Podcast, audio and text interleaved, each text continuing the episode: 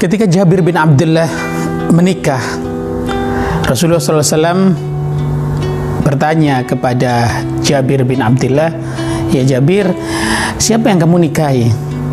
Apakah gadis atau janda?" Kata Jabir bin Abdullah, beliau menjawab bahwa saya menikahi janda ya Rasulullah. Kata Rasulullah SAW mendengar jawaban Jabir, ya Jabir kenapa tidak yang gadis? Kok kamu milih janda? Kalau milih gadis, itu kamu bisa bermanja-manja dengan dia, bisa bermain dengan dia, ya, dan dia pun bisa bermanja-manja denganmu dan bermain-main denganmu. Kata Jabir, ya Rasul, saya mus punya beberapa saudara. Saya khawatir kalau istri saya itu adalah uh, seorang gadis, dia akan merasa terbebani dengan uh, saudara-saudara saya ini. Kata Rasulullah Sallallahu Alaihi Wasallam, ya sudah, kalau begitu nggak apa-apa, pilihlah yang agamanya baik, kamu akan beruntung. Apa makna dari riwayat ini?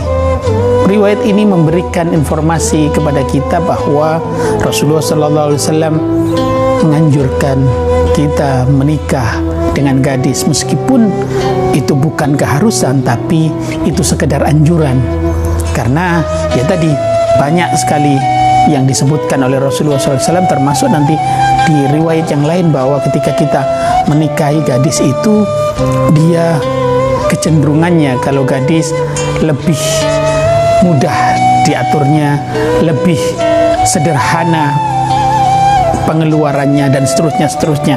Dan bahkan disebutkan rahimnya lebih uh, mantap gitu lebih kokoh tapi itu bukan keharusan sekali lagi. Kenapa? Karena Rasulullah SAW sendiri dalam pernikahan yang pertama beliau menikahi seorang janda dan dari 12 istri Rasulullah SAW semuanya janda kecuali Aisyah radhiyallahu anha.